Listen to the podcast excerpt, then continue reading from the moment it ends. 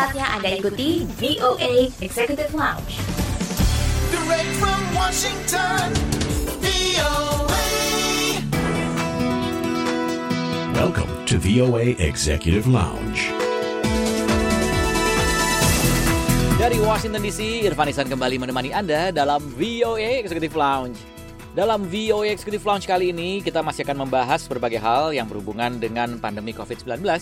Ada obrolan dengan psikolog anak dan keluarga di Indonesia seputar hubungan antara anak dan keluarga yang saat ini dengan semakin banyaknya waktu yang dihabiskan oleh seorang anak di rumah bersama orang tuanya, juga ada informasi seputar taman yang menjadi tujuan utama menghabiskan waktu di luar untuk warga sekitar Washington DC selama pandemi ini.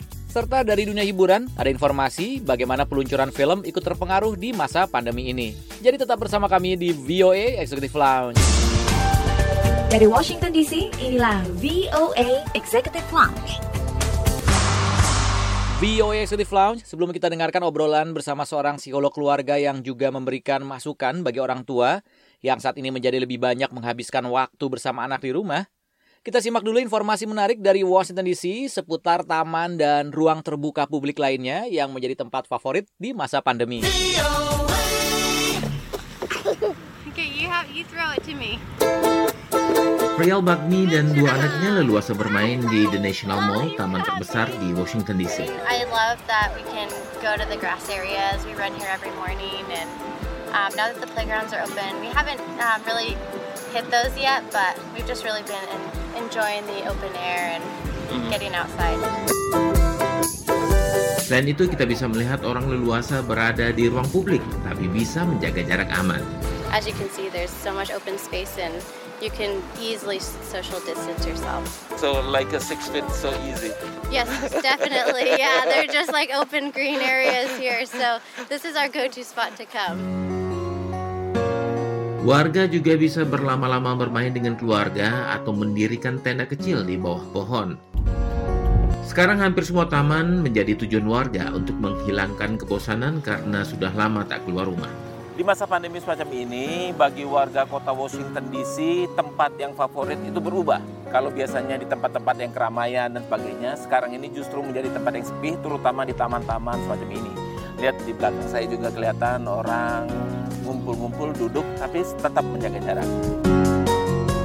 Istirahat siang pun tujuan warga adalah taman, bisa untuk bertemu teman atau makan siang. Karena walaupun restoran sudah mulai buka dengan kapasitas maksimal separuh dari daya tampung, tapi warga belum nyaman berada di dalam ruangan.